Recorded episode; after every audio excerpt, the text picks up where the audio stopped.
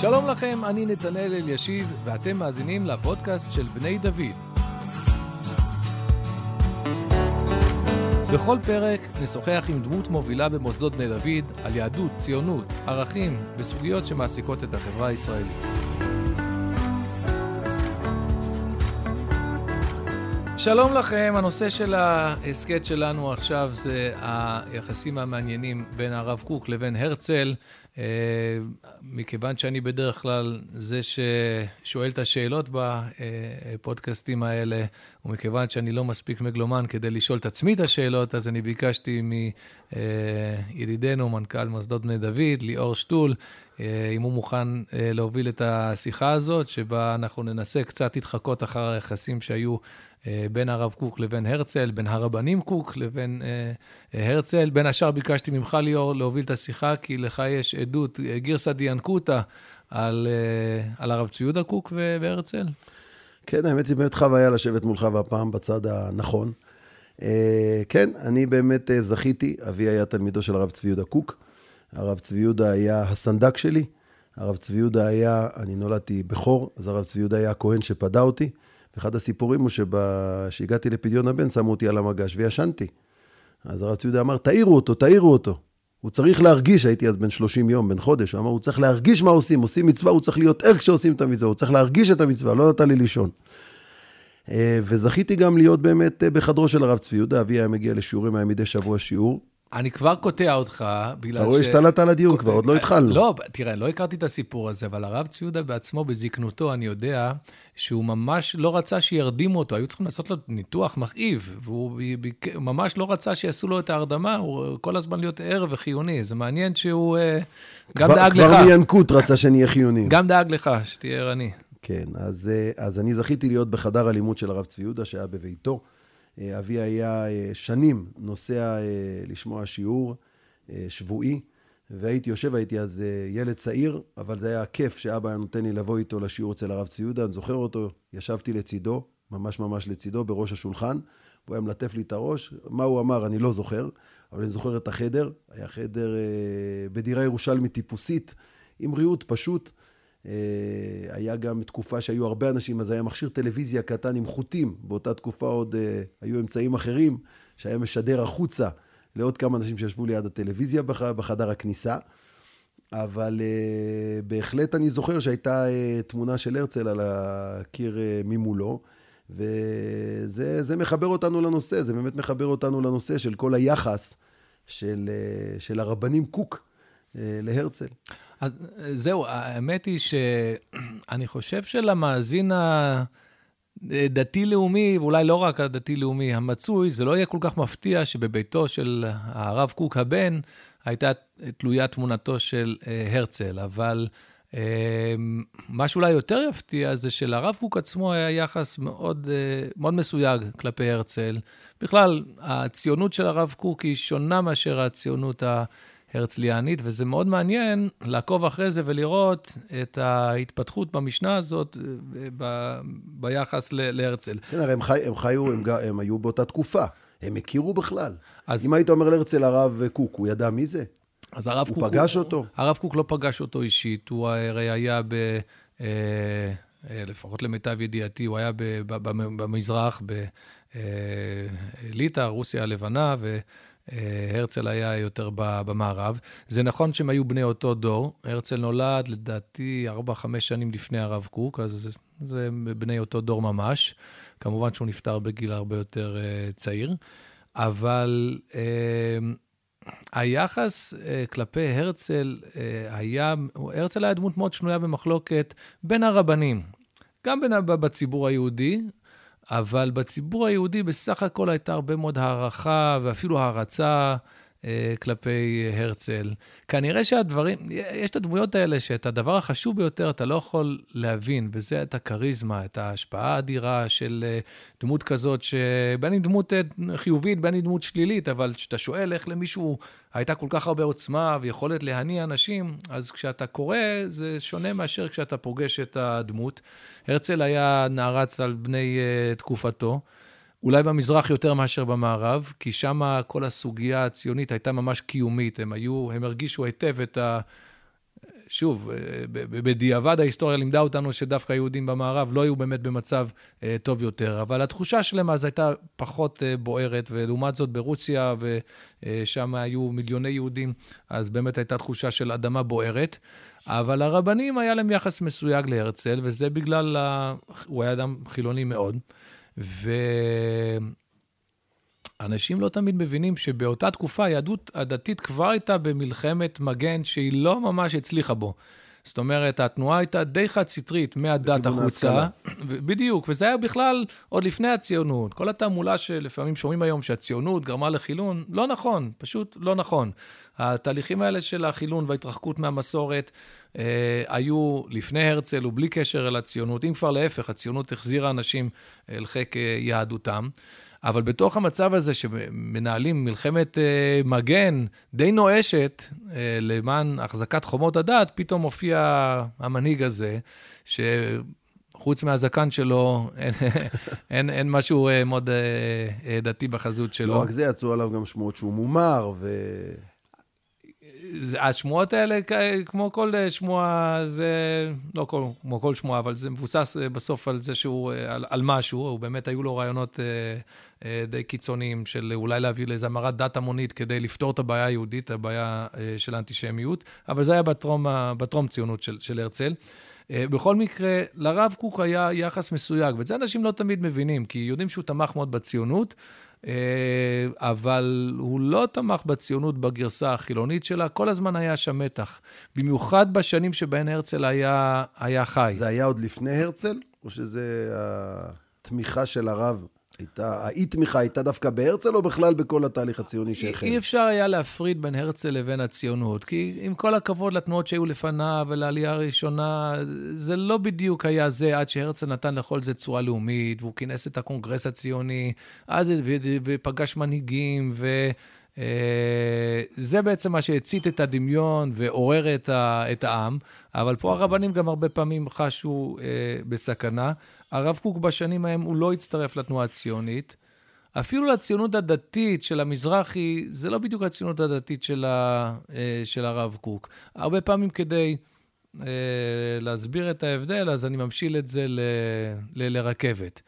אה, אפשר לדמיין רכבת שנוסעת ליעד מסוים. הרבה, הרבה פעמים אני אומר לקבוצות של צעירים וצעירות דתיים, דמיינו לעצמכם שיש רכבת שנוסעת ליד שאתם רוצים להצטרף אליה, אבל יש לכם בעיה. הרכבת הזאת היא רכבת, מה, נדבר על רכבת של ימים ולילות, שיש כן. שם גם תרבות ומוזיקה ואוכל.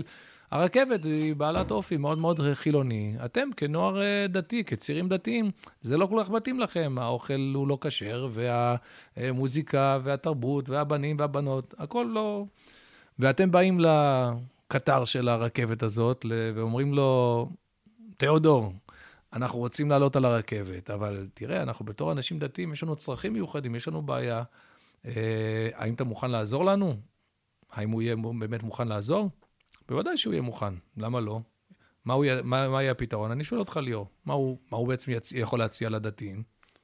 קרון של דתיים. בדיוק, נכון. קרון של דתיים, אין בעיה. כל זמן שזה הקרון שלכם, שימו שם מזוזה, תמונות של רבנים. תקימו מקווה, בית כנסת. מה שאתם רוצים, כי זה לא מפריע לשאר הרכבת. אבל אפשר לצייר אה, תמונה שונה של מישהו שבא אל תיאודור ואומר, שלום בני... רב בנימין זאב, אה, שמענו שאתה הקמת פה רכבת יהודית, נכון? כן, רכבת יהודית. אז רכבת יהודית, מן הראוי שהרכבת הזאת תהיה יותר יהודית. אז אני מוכן לעזור לך פה להכשיר את כל האוכל, ולדאוג פה שיהיה יותר צביון יהודי לכל הרכבת הזאת. לא רק בקרון uh, של הדתיים, אני בכלל, אני אשמח uh, להיות שותף איתך. להצטרף, כן. ובטח אחרי שאתה מגיע, לאן, לאן הרכבת מגיעה? לתל אביב, עונה הרצל. אז אחרי שתגיע לתל אביב, בטח אתה רוצה להמשיך לירושלים, אולי קצת לשכם, חברון, נכון? לא, האמת היא, אני רק רוצה להגיע לתל אביב בשלום, די לי בזה. אין בעיה, אני אסע איתך, וכשאתה תתעייף, אני אחליף אותך, אני אוביל את הרכבת. זאת עמדה אחרת, והיא אה, מצד אחד, היא יכולה ליצור הרבה יותר השראה, שם יש יותר חומר פעיל. אה, אפשר לקרוא לזה, אבל זה גם מכניס אותנו ליותר, יותר לקונפליקט. אז יש ציונות דתית, ההיסטורית, הקלאסית, המזרחי, שבגדול הם קיבלו את הרעיון של הרצל והשלימו עם זה שהוא לעת עתה המנהיג, ושהאופי של הפרויקט הזה הוא אופי חילוני. כמובן שגם להם היה חשוב שיהיה צביון יהודי אה, במידה רבה, אבל בגדול הם לא ניסו להתחרות על ההנהגה. הם, הם הציעו לו את השותפות הזאת, והאם אתה חושב שהיו מציעים לו אותה, הוא היה נענה לה? הם הציעו את זה בעצם זה ש... כן, כי הם הצטרפו, הם, תנועת המזרחי הצטרפה אה, לתנועה הציונית. אז בזה שהם הצטרפו, הם אמרו, הם בעצם יצרו את השותפות הזאת, והיא הייתה אישית עם הרצל, והוא מאוד שמח בזה שיש את תנועת המזרחי. אבל בהמשך למשל שלך, הם היו קרון או הם היו שותפים? הם היו בגישה של קרון. 아. אה. ולכן הם גם היו פחות מאיימים, אבל לכן גם הם, האידיאולוגיה בסוף הייתה קצת עם פחות יכולת אה, להשפיע. הפריה והשפעה, כן. ולעומת זאת, הרב קוק, מההתחלה אמר, אה, הוא, הוא גם כן תמך בציונות במובן של להחזיר את היהודים לארץ, אבל מההתחלה הוא תבע להיאבק על האופי של כל התנועה הציונית, ולתת לה יותר צביון אה, תורני ויהודי. ולכן הייתה לו ביקורת נוקבת על הרצל. אנשים לא יודעים את זה, אבל הציונות הדתית הקלאסית, היא תמכה אפילו בתוכנית אוגנדה. זה הדבר האחרון שאנשים היו חושבים שמכל הגופים בציונות, שהדתיים הלאומיים יתמכו. אבל כן, הם אמרו, הם, הם ראו עין בעין עם הרצל את הבעיה הפוליטית, והאמת היא, כמה שזה נשמע לנו מגוחך היום, אני, אני לא יכול להגיד שזה לא הגיוני. לא יודע, אולי אם הייתה מדינה יהודית אפילו זמנית באוגנדה, אני לא יודע אם היה אפשר למנוע שואה, אולי היה אפשר לצמצם את ההיקף שלה, זה לא היה רעיון מופרך. אלה שהתעקשו על ארץ ישראל, זה, אלה היו באמת היהודים יותר מהמזרח, אבל זה לא היה, המזרח כן, אבל לא מהמזרחי. אז הרב קוק היה לו יחס מסויג להרצל. יש מכתב מפורסם שהוא כותב לה, לאחים שלו, שהוא אפילו לא מוכן להזכיר את השם של הרצל. Uh, מה הסיפור? Uh, אח שלו שלח גלויה פעם היו שולחים גלויות אמיתיות לראש השנה, היית משקיע בזה, היית משלם על זה, היית כותב בכתב ידך, וכל תנועה רצתה לגייס כספים וגם לעשות לעצמה יחסי ציבור, אז היא שיווקה גלויות, ש... גם התנועה הציונית שיווקה גלויות, ואת מי אנחנו נשים על הגלויות שלנו, אם לא את... הרצל. את אה, המנהיגים, את הרצל ואת סגנו, מקס נורדאו. מקס נורדאו היה רופא שטיפל, בעצם פסיכיאטר, טיפל בבעיות נפשיות. הרצל הגיע אליו כש... אה, אמרו לו, הוא התחיל לדבר על מדינה יהודית, אמרו לו... השתגעת? בדיוק, התחרפן. לך תדבר עם איש מקצוע. אז הוא אמר, הוא באמת קבע איתו פגישה, והוא אמר לו, תראה, דוקטור נורדאו, החברים שלי אומרים לי שאני משוגע, כי אני חולם על אה, מדינה יהודית. מה אמר לו נורדאו? משוגע או לא משוגע? משוגע גדול. לו, בהחלט אתה משוגע, אבל גם אני משוגע כמוך, אני אשמח להצטרף. להצטרף אליך לשיגעון. נכון. אז, הם, אה, אז אח, אחיו הצעיר של הרב קוק שולח לאיזה דוקטור אה, ריבלין, אה, שולח, לא, לא יודע אם דוקטור, שולח לאדון בשם ריבלין גלויה, והרב קוק כותב, אחת האגרות המוקדמות שלו משנת 1903 למניינם, אז הוא אומר, ראיתי ששלחת בתור ברכת שנה לרבי אליעזר ריבלין את התמונות של דוקטור ה' ונ'. הוא אפילו לא מוכן לפרש בשלב הזה את השמות, את השמות המפורשים. וזה האחרון, הוא אומר, על נון, הוא תועבת נפשי, ביטוי קשה וואו. מאוד, ונפש כל מי שיש בו זיק יהדות. ואין כדאי להתפאר ולהתברך בפסלו של אותו רשע. זה ממש נשמע כמו הגות אנטי-ציונית, לא משהו שהיית מצפה אה, מהרב קוק. מה הייתה הבעיה שלו? אגב, למה הוא באמת ראה את נון כחמור הרבה יותר מאשר ה'? כי מקס נורדאו היה נשוי לגויה.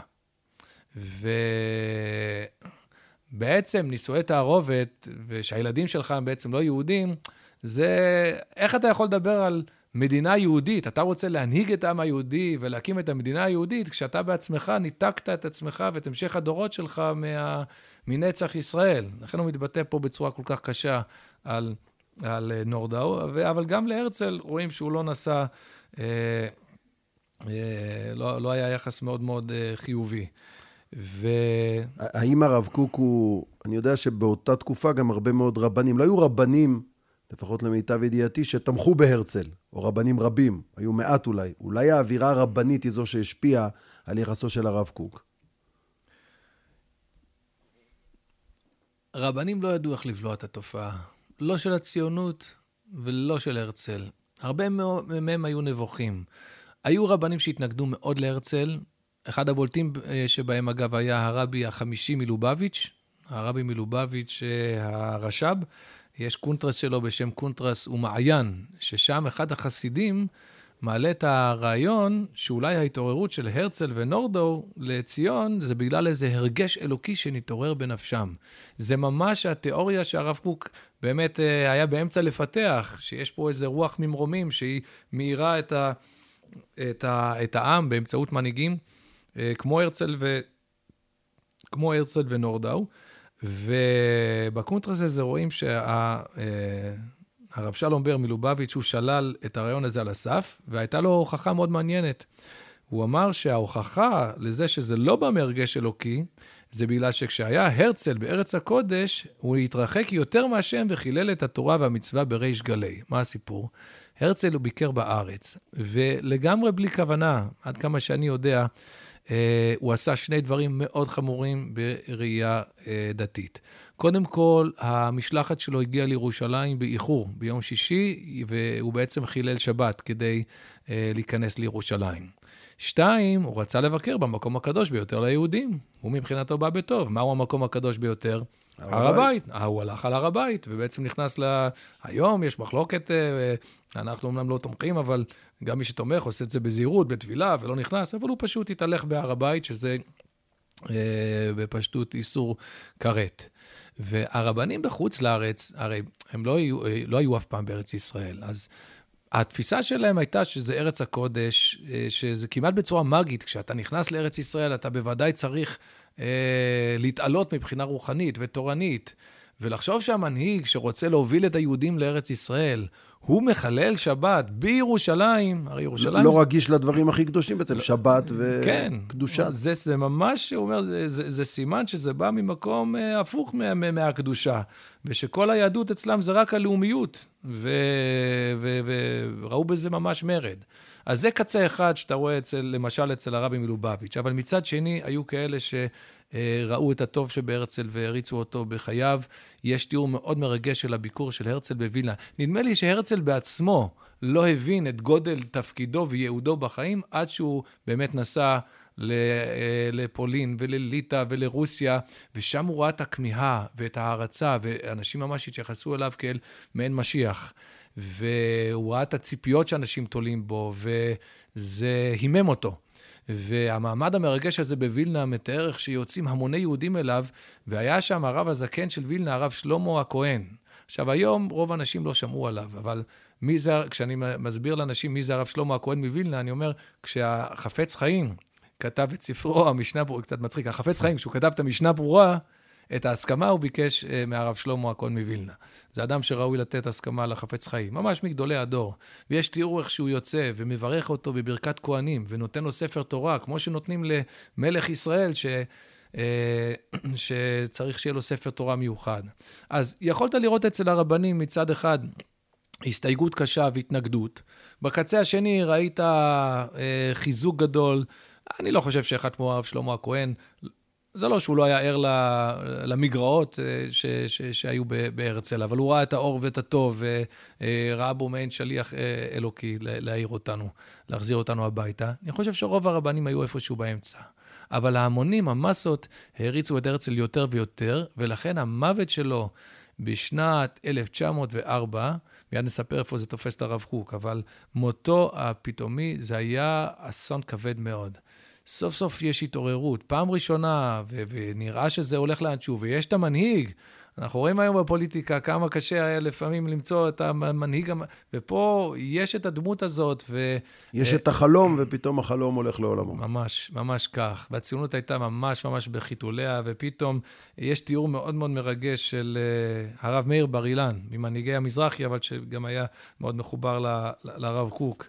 והוא מתאר איך שהוא הולך ל... יש לו ספר חשוב, מוולוז'ין עד ירושלים. אה, הוא מתאר שם את כל התהליכים הראשונים האלה של, ה... של התנועה הציונית, והוא מספר איך הוא מגיע לתפילה, ורואה חבר, ושואל, ו... ועיניו רטובות מדמעה. הוא שואל אותו, רבי יצחוק זאב, מה אירע? מה הצרה? והיהודי עונה מתוך דמעות כבושות, כלום לא שמע כבודו, הוא מת. והרב מאיר אה, בר אילן, ברלין אז, אה, בנו של הנציב, בנו הצעיר של הנציב, אה, הוא מספר איך שלא היה צריך להסביר מי זה הוא, כי היה רק נושא אחד שהעסיק את כל היהודים באותם שבועות, וזה בריאותו של הרצל, כי שמעו שהוא חולה ושהמצב קשה, אבל כולם אה, קיוו שהוא יצא מזה. פתאום לבוא ולהגיד, הוא מת, היה ברור על מי מדובר. ואנשים פשוט התהלכו באבלות, כאילו שאבא שלהם הלך לעולמו. ובמצב הזה נוצר מתח מסוים בין אותם קהלים, בין ההמונים שהריצו את הרצל לבין הרבנים שהייתה להם הסתייגות על רקע האופי החילוני של, ה, אה, של התנועה הציונית. והמתח הזה בא לידי ביטוי בכל מיני מקומות. אחד הסיפורים היפים, אה, מאלה שהגיעו אלינו, זה הסיפור שקורה, שמתרחש בבריסק. בבריסק, הרב כמובן היה הרב חיים סולובייצ'יק, רב חיים מבריסק, והוא היה גם כן ממתנגדי הציונות המובהקים, והוא מצווה לנעול את הדלתות של בית הכנסת הגדול, כי הוא ידע שהציונים בבריסק ירצו לקיים אזכרה להרצל בבית הכנסת. שיקיימו, אבל לא בבית הכנסת, זה לא דמות שאתה מספיד בבית הכנסת. אז הוא נעל את הדלתות של בית הכנסת, והמזכיר של הקהילה, קראו לו דוב זאב, עוד מעט אגיד לך את שם המשפחה שלו, אבל דוב זאב, הוא היה מזכיר הקהילה, הוא בעצם עובד בשביל הרב, הוא המזכיר שלו. הוא בא, מביא גרזן, והוא שובר את הדלת של בית הכנסת, כי הוא אמר, אנחנו נקיים על אפו ועל חמתו של הרב, אנחנו נקיים את האזכרה להרצל בבית הכנסת. כלומר, הוויכוח היה גם מאוד גדול בתוך הקהילות עצמם. כן, כן. ומאותה סיבה עצמה, שהיה כל כך חשוב לרב שלא יספידו את הרצל בבית הכנסת, בדיוק מהסיבה הזאת, אז למזכיר שלו היה כל כך חשוב, לדוב זאב, שכן יספידו אותו בבית הכנסת, ושם משפחתו של אותו דוב זאב היה בגין. וילדו הקטן היה כמובן מנחם. ולימים המעגל הזה ייסגר, כי כשמנחם בגין יהיה ראש ממשלת ישראל, אז הוא יטוס אה, לארצות הברית והוא יבקר את הרב יוסף דוב סולובייצ'יק, נכדו של רב חיים. ושניהם יספרו, ייזכרו בנוסטלגיה על אותה תקרית שבה אביו של בגין וסבו של אה, הרב אה, יוסף דוב היו ככה בכזה עימות סביב הנושא של, של הפטירה של הרצל. איפה זה תופס אבל את הרב קוק? הרב קוק היה עולה חדש. בשנת 1904, שנת תסדר, הוא עולה לארץ. והוא יורד מהאונייה אה, עם אה, בני משפחתו ביפו, ועושים להם כבוד גדול. ואני אה, נזהר, עמדתי להגיד שהגיעו לשם גם פרשים טורקים, אבל יש לנו גם הרבה אנשי צבא שמאזינים לנו, ופרש טורקי אצלם זה קוד של הפעלה, אז אני רוצה להרגיע אתכם, זה לא פרש טורקים, פעם באמת היו פרשים טורקים בארץ, אז פרשים טורקים מלווים אותו, הוא הגיע בחמש לפנות בוקר. והגיעו כל רבני ירושלים וכל הקהל. זה היה עניין גדול שמגיע רב גדול מחו"ל להיות הרב של יפו והמושבות. מי שאגב תיווך בהעלתו ארצה היה אה, רב יואל מוישה סלומון, בזכות השיר היפה של אריק איינשטיין ושלום חנוך, אז יש לו... כולם מכירים את השם. כולם מכירים את השם, אבל לא כולם יודעים שזו הייתה דמות אולטרה דתית מתלמידי תלמידיו של הגר"א ומה... אה, מייסדים של פתח תקווה, כמובן, אבל גם עוד הרבה אה, מפעלים. הוא זה שהביא את הרב קוק לארץ. הוא הבין שצריך ליישוב החדש רב שהוא יהיה... אה, יותר פתוח.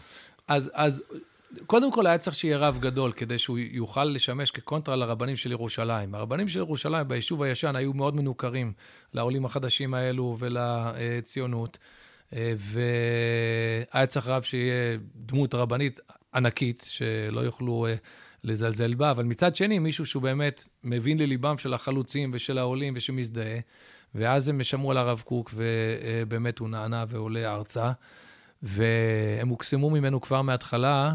שוב, אותו אפקט של הכריזמה, אולי אצל הרב קוק גם הקדושה, אבל גם בגלל שזו פעם ראשונה שהם שומעים רב שהוא מדבר בעברית. הוא יורד מהאונייה והוא מדבר איתם בעברית, שזה היה חשוב מאוד כמובן לציונים. הרב קוק היה בסך הכל כמה שבועות בארץ. אה, והוא מתחיל את הצעדים הראשונים שלו אה, ברבנות, ואז גם הוא שומע את הבשורה שהרצל, אה, שהרצל הלך לעולמו. ומבקשים ממנו להספיד אותו. אבל מה זה המושג להספיד אותו? הרי הרצל לא נקבר בארץ. הרצל נקבר באירופה. אז מה זה המושג להספיד אותו? כלומר... אז זה, זה, זה נכון, אבל הספד זה לא, לא חייב להיות בנוכחותו של, של המת.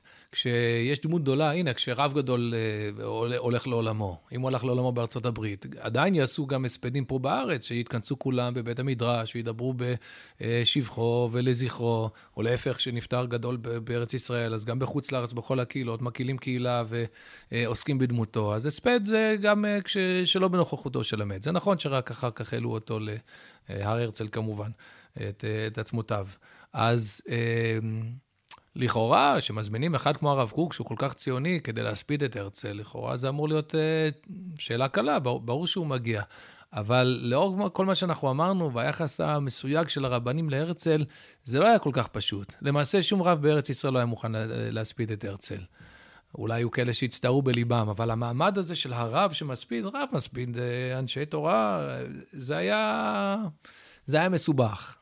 והרב קוק הגיע. מי, מי, אתה יודע מי ארגן את הכנס הזה והיכן הוא היה? אני יודע בדיוק איפה הוא היה, הוא היה בבנק אנגלו-פלסטינה, שזה בסניף בנק לאומי, במה שיהיה לעתיד אה, בנק לאומי אה, בתל אביב. ונכבדי הקהילה ביפו, הם ארגנו את זה, הם כולם היו ציונים, לכולם יש תמונה של הרצל בבית, והם מזמינים את הרב קוק, והרב קוק, דרכו הייתה מורכבת. היא לא הייתה פשוטה. זה נכון שהוא הזדהה עם הציונות, אבל כמו שאמרנו, גם הייתה לו ביקורת על האופי החילוני שלה, ולכן הוא נתן תשובה קוקניקית. הוא אמר, אני אגיע, והוא נתן הספד מופלא, אבל דבר אחד הוא לא עשה בהספד. לא הזכיר את המילה הרצל. לא הזכיר את המילה הרצל. לא דיבר על הרצל. פעם אחת הוא מזכיר אותו ב, בחצי משפט. ומה הוא אמר שם? או, אז אה, אה, היריעה פה קצרה, ספרים שלמים נכתבו על ההספד הזה שהוא נתן. זו אולי הפעם הראשונה שרואים באמת את האידיאולוגיה המגובשת יותר של הרב קוק, על התנועה הציונית ועל החילונים והדתיים, וזה ממש מבשר את מאמר הדור ואת ספר אורות. אבל בגדול, הוא מדבר שם על הכוחות השונים, הכוח החומרי והכוח הרוחני בעם ישראל. והוא אומר שכנגד כל כוח כזה יש גם משיח. יש את משיח בן דוד, המוכר והמפורסם, זה כנגד הכוח הרוחני יותר, והוא מייצג את אה, יהודה, אה, שבט יהודה, המלכות, ולעומת זאת, אבל יש גם משיח בן יוסף. זה מאוד מעניין, כי משיח בן יוסף הוא דמות מאוד מרכזית בתורת הגאולה של הגר"א, אבל אנחנו לא לגמרי יודעים עד כמה הרב קוק היה חשוף לזה, אבל ההספד הזה ממש בסגנון של... אה, תורתו של הגר"א. סגנון של תורתו של הגר"א. ואז הוא מדבר גם על הכוח החומרי, ושהם צריכים לעבוד בהשלמה הדדית, החומר והרוח, והשלמה אה, הכי טוב שזה יהיה לגמרי אה, אה, בצורה הרמונית. אבל גם אם הם נפרדים, הם יכולים להיפרד כשיש ביניהם יחס חיובי, שכל אחד יכבד ויוקיר את מה שיש בצד השני. אז הוא בעצם מדבר על המציאות, בעצם הוא מדבר על היישוב הישן והיישוב החדש. הוא מדבר בעצם על הציונות לעומת ה... Uh, הכוח הדתי והתורני, שהוא היה די רחוק מכל זה, מחלוציות והתיישבות ו, uh, וחקלאות, כל מה שעסקו בזה הציונים והחלוצים. אבל הוא גם מדבר על זה שצריכה להיות היררכיה. זאת אומרת שזה שאנחנו מדברים על החשיבות וההשלמה בין החומר לבין הרוח, זה לא אומר שהם אותו דבר. והוא מספר על, על ה... הוא בונה את זה על המדרש, זה מאוד יצירתי, מופלא מאוד כל, ה, כל המאמר הזה. מופיע בספר ממרי הראייה, כל ההספד הזה. אה, והוא מדבר על זה שירובעם בן נבט אומר, הקדוש ברוך הוא אומר לו, חזור בך, ואני ואתה ובן ישי נטייל לנו ביחד בגן עדן. ואז שואל אותו ירובעם את השאלה שגם כן... מי בראש? בוודאי, השאלה שפוליטיקאים גם כן שואלים. אין בעיה, אני רוצה גם לעבוד בשיתוף פעולה, אבל מי בראש? אמר לו הקדוש ברוך הוא בן ישי בראש. אומרים חז"ל בשמו של ירובעם, אחי לא בעינה. אם ככה, אני לא מעוניין. אז הוא, יוצא, הוא מסביר שירובעם זה מלכות ישראל, זה הכוח החומרי. זה דומה בעצם להרצל והציונות. ובן אה, אה, ישי זה בעצם משיח בן דוד, זה הכוח הרוחני יותר, ו... אבל צריכה להיות שם את ההיררכיה, ואת ההיררכיה הזאת הרצל לא היה מוכן לקבל כמובן. הוא בספרו כותב, על זה שאנחנו נכבד את הרבנים, אבל שיישארו בעצם בבתי הכנסת שלהם ולא יתערבו לנו פה. כמו שאנחנו מכבדים את הקצינים, קצינים בצבא, רבנים בבית הכנסת, אבל המדינה שהרצל צייר היא מדינה די ליברלית, חילונית, ציונית כמובן. בציון. אבל, אבל, אה, אבל אה, לא ברוח הציונות של, של הרב קוק. טוב, הרב קוק, אני, אני מנסה לחשוב, אבל שאלת אותי מי ארגן, אני יודע מי ארגן, אבל אני לא יודע מי היה הקהל, אבל דבר אחד אני די בטוח. אף אחד לא הבין מה האיש הזה רוצה.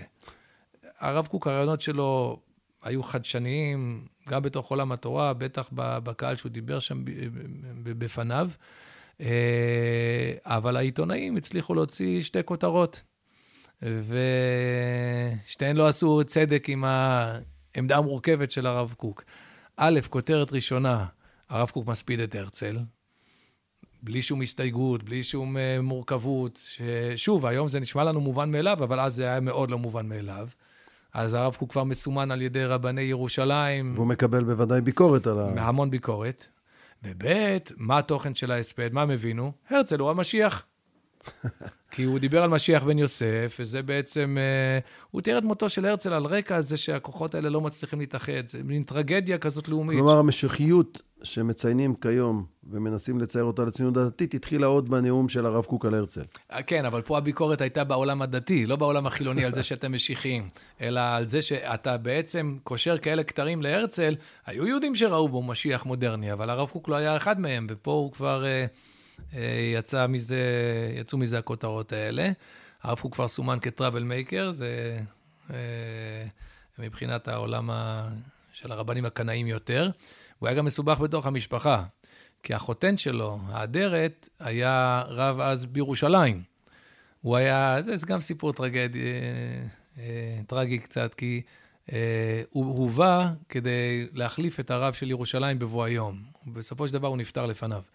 אז הוא לא זכה ממש להיות הרב של ירושלים. הוא לא היה רב בכיר בירושלים, העוזר של, ה, אה, של הרב של העיר. ויש מכתב שבו הרב קוק מסביר לו את כל מה שעמד מאחורי... הנאום ה- שלו. הנאום בהספד, ומה הוא כן התכוון, ומה הוא לא התכוון, ומכתב ארוך, קצת מתנה, בנימה מתנצלת. אתה אז... חושב שהמכתב הזה היה איזו דרישה מרבני ירושלים, או שהוא לא חושב... היה אמור להסביר את ההספד, או ש... זה...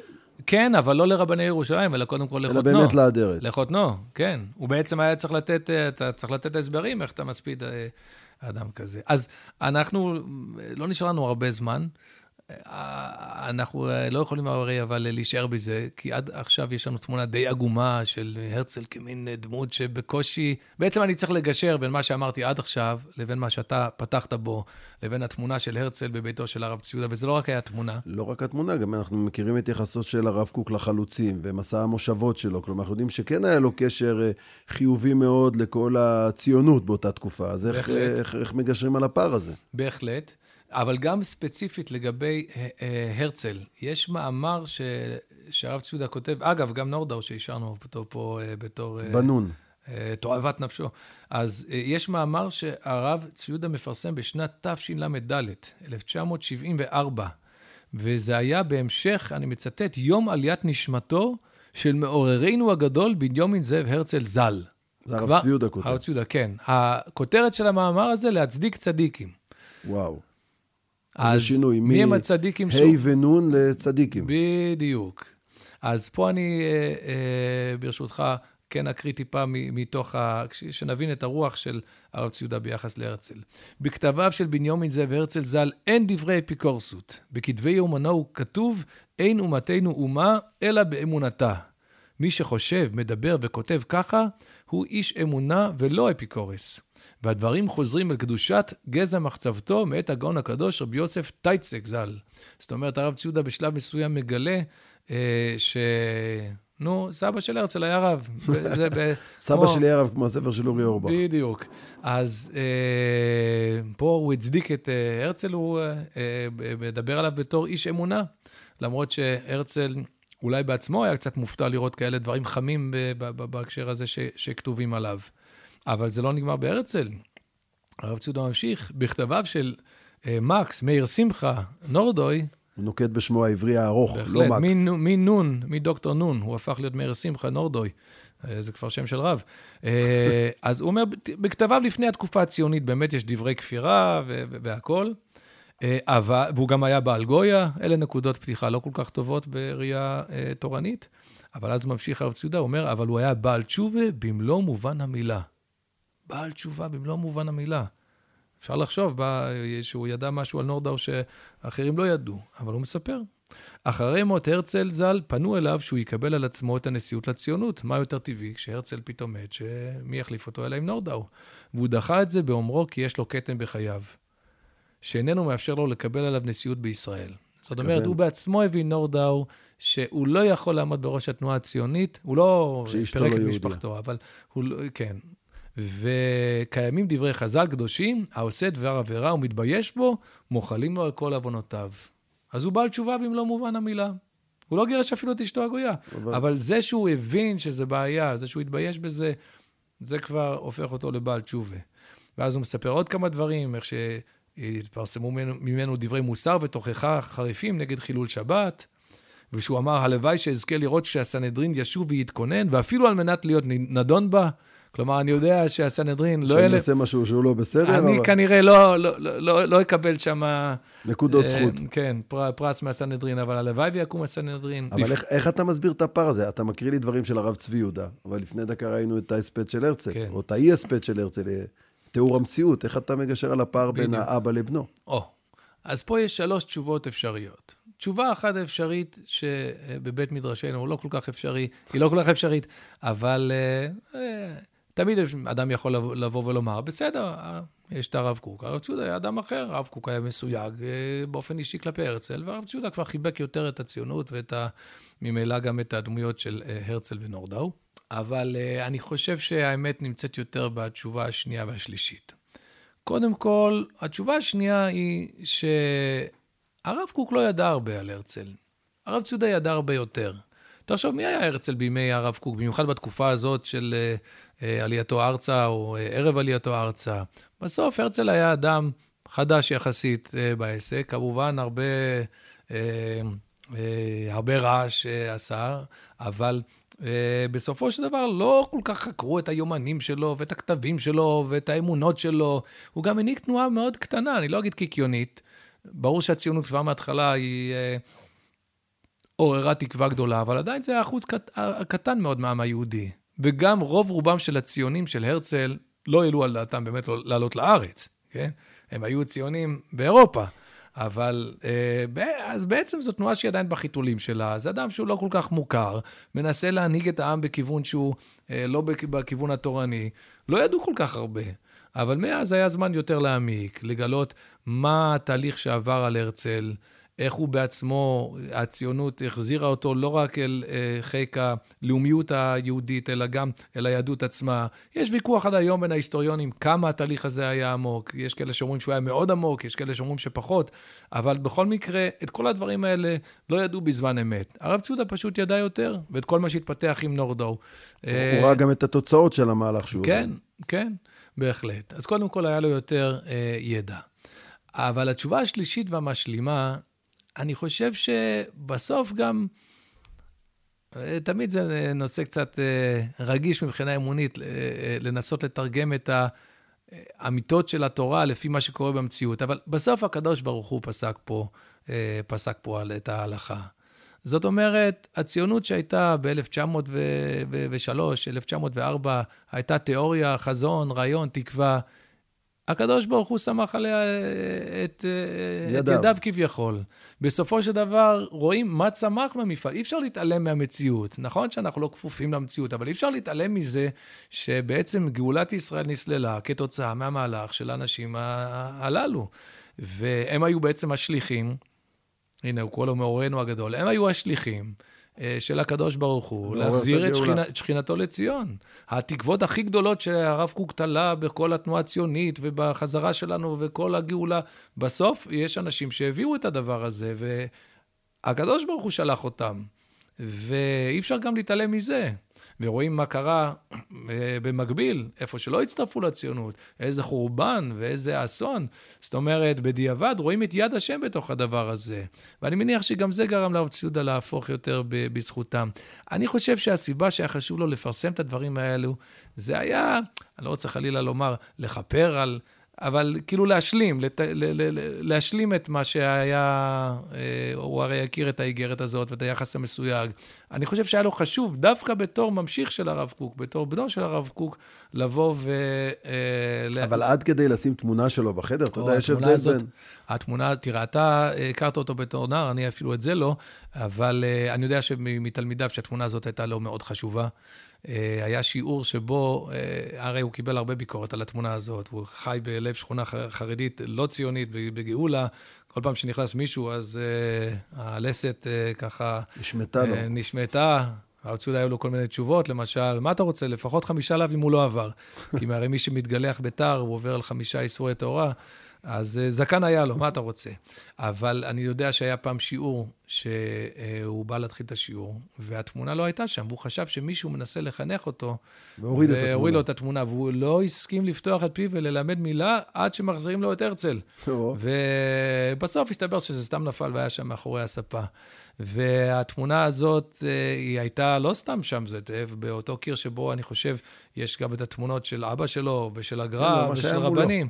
אני חושב שהיה חס, אה, חשוב לו לבוא ו... לומר אמירה. לומר ומהי אותה אמירה? לומר פה אמירה. אז זאת אמירה שבה באמת נסיים. זו, זו אמירה של עין טובה. של אה, הכרה בזכות הגדולה, בשליחות האלוקית של הרצל, להפך יותר בזכותו, אה, אה, להכיר יותר את הדמות, ואז למצוא את אותן נקודות טובות שמאפשרות לך, כמובן, לא בכוח, אבל אם אפשר למצוא קצת זכות באדם ולהסתכל עליו בעין טובה יותר, בטח מנהיג גדול ואדם שהוא היה שליח אלוקי, כמו שאומר, מאורנו הגדול.